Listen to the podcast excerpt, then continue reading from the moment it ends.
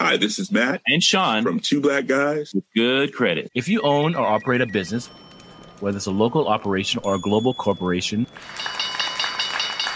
partnering with Bank of America could be your smartest move. By teaming with Bank of America, you'll enjoy exclusive digital tools, award winning insights, and business solutions so powerful you'll make every move matter. Position your business to capitalize on opportunity in a moment's notice.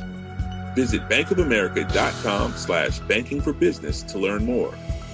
What would you like the power to do? Bank of America, N.A., copyright 2024.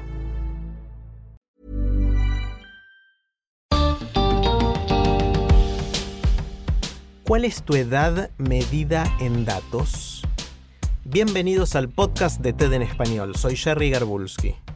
En su charla en TEDx UNAM León, María Fernanda Rocha Ángeles nos explica cómo la inteligencia artificial está cambiando la forma en que concebimos el tiempo, cómo aprendemos y cómo experimentamos la vida.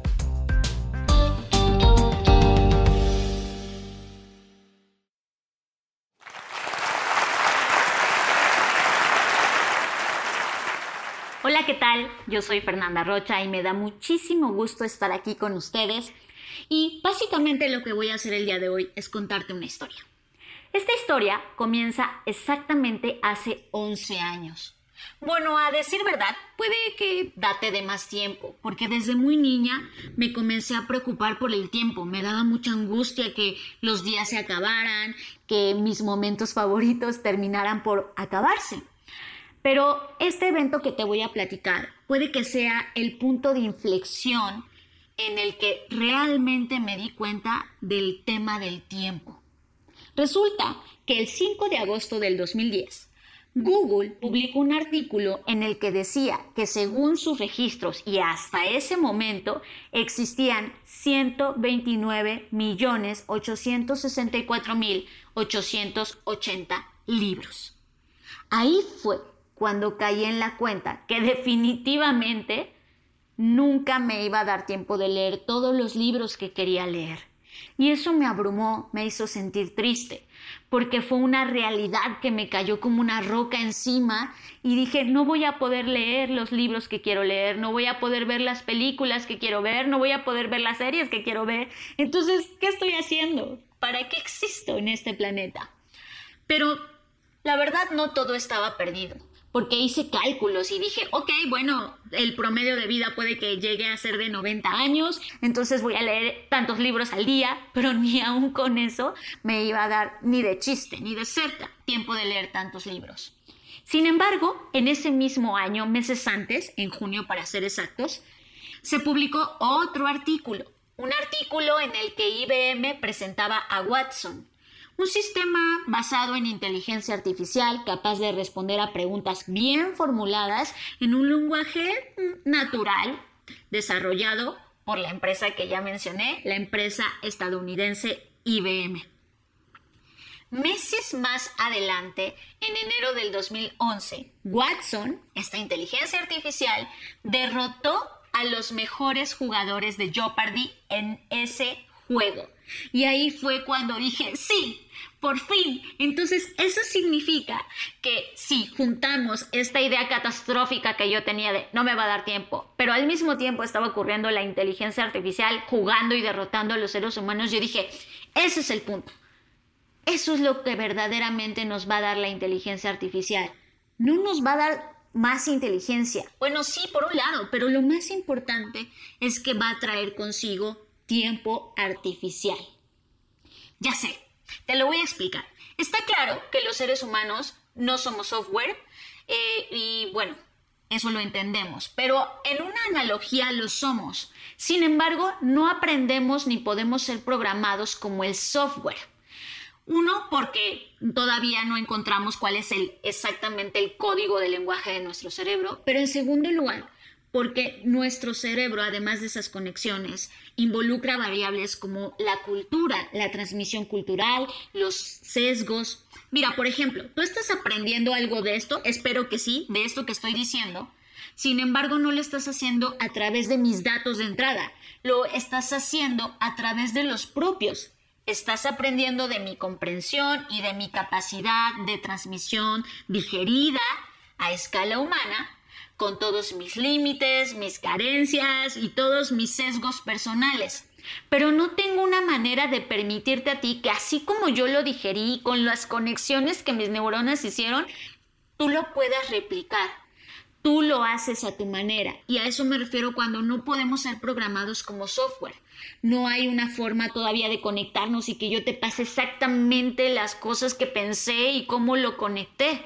Tú vas a sacar tus propias conclusiones y de hecho lo haces con cada una de las cosas que aprendes.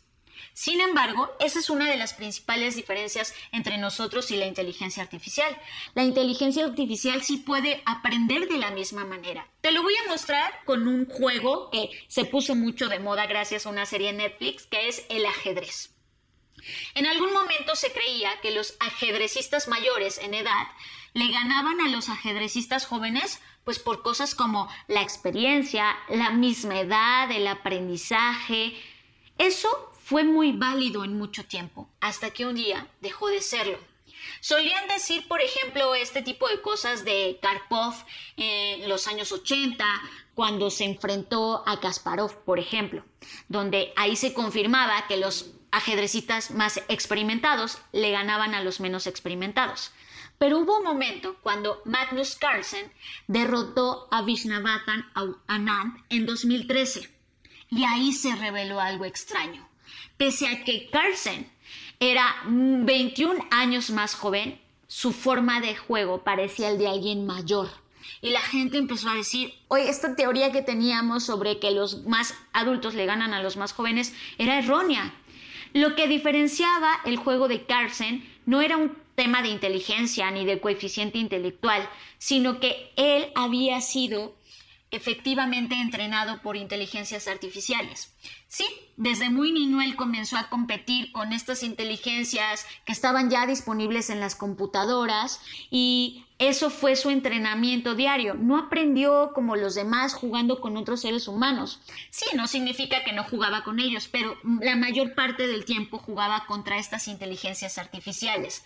Por lo tanto, desarrolló un estilo de juego mucho más maquinal, algo que presionaba con fuerza hasta el final, explorando líneas de juego que parecían inverosímiles para esa época, poco convencionales, jugadas extraordinarias que la gente no sabía realmente de dónde las había sacado. Y bueno, resultó que para beneficio de Carlsen eso le dio una ventaja y por fin logró derrotar a uno de los ajedrecistas más importantes de su era. En síntesis, y regresando a la idea sobre que yo no te puedo decir a ti, mira, ten mi cerebro y aprende como yo aprendo, pues las inteligencias artificiales sí pueden hacerlo. Y la ventaja es que una mente que es entrenada por inteligencia artificial sí puede aprender de la inteligencia artificial y puede aprender estilos de juego, en este caso del ajedrez, totalmente diferentes. Y eso es porque la inteligencia artificial no tiene sesgos culturales que nosotros sí tenemos a la hora de transmitir conocimiento cuando aprendemos de seres humanos entre seres humanos para seres humanos. Y eso es muy interesante. No significa que sea malo, significa que aprendemos de maneras distintas y que cuando nos entrena una inteligencia artificial en cualquier habilidad, nos elimina de alguna forma estos sesgos de transmisión cultural humana. Por lo tanto, un jugador que es entrenado en un circuito de aprendizaje muy bien diseñado contra las inteligencias artificiales, pues tiene una verdadera ventaja sobre cómo juega un ser humano promedio. Y eso es lo que yo he llamado años datos. ya sé, ¿Has oído hablar sobre esta idea de que los años perro? Bueno, haz de cuenta, es algo más o menos así pero en lugar de compararnos con otra especie es compararnos cuántos años en datos tenemos. Mira, piensa esto. Si yo ahorita eh, te digo busca algo en Google, vas a encontrar un montón de información. Esa información no estaba disponible hace años. Por lo tanto, tu edad en datos significa que es mucho más alta o más longeva que las personas que vivieron cuando no existía Google. Y eso es lo que pasó con Carlsen.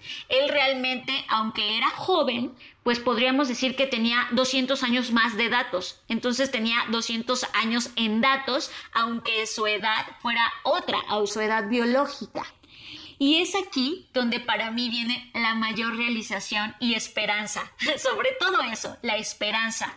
Porque si yo estaba preocupada y abrumada porque no me iba a dar tiempo de leer todos los libros, hoy me doy cuenta que gracias a las inteligencias artificiales, pues ellas pueden leer por mí toda esa data, todos esos libros y traerme lo mejor de cada una de ellas. Es más, hasta me podrían hacer un resumen, una síntesis.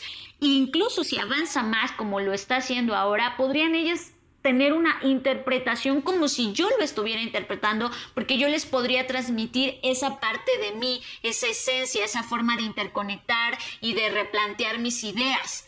Por lo tanto, eso significa que por fin esta preocupación que he tenido durante muchos años puede que llegue a su fin, porque entonces estas inteligencias artificiales podrían leer todos esos libros, traerme esa información y aumentar mis mi edad en datos, mis años datos, en dos, tres, cuatro, diez veces más.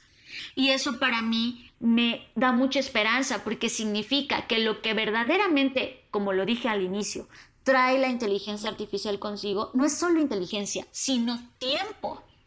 Miren, si me conecto, por ejemplo, ahora mismo y lograr encontrar la forma de enchufarme a una inteligencia artificial de una manera correcta. Es más, incluso de una manera que no fuera totalmente satisfactoria o eficiente, yo podría o estaría leyendo efectivamente lo que una persona de mil años logró leer. Ya sé, no han existido personas de, de esa edad, pero la inteligencia artificial tiene acumulado esa cantidad de conocimiento. Por lo tanto, hoy mismo, si yo lograra conectarme, en lugar de tener solo 33 años, tendría 1033 esos mil años en datos más 33 de años biológicos.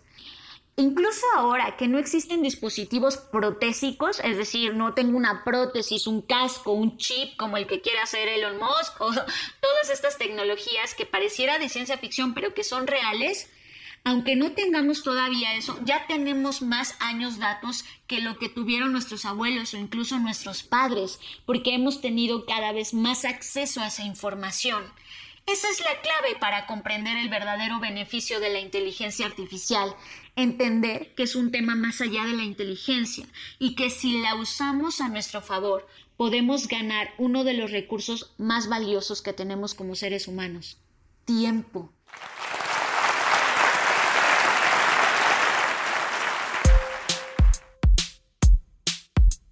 Si te gusta TED en español, la mejor manera de apoyarnos es compartiendo el podcast con tus amigos.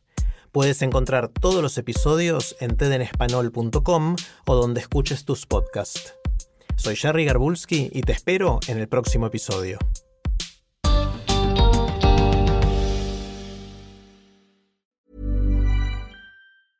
Hi, this is Janice Torres from Yo Quiero Dinero. If you own or operate a business, whether it's a local operation or a global corporation, partnering with Bank of America could be your smartest move. By teaming with Bank of America, you'll enjoy exclusive digital tools, award winning insights, and business solutions so powerful you'll make every move matter. Position your business to capitalize on opportunity in a moment's notice. Visit bankofamerica.com slash banking for business to learn more. What would you like the power to do? Bank of America NA, copyright 2024.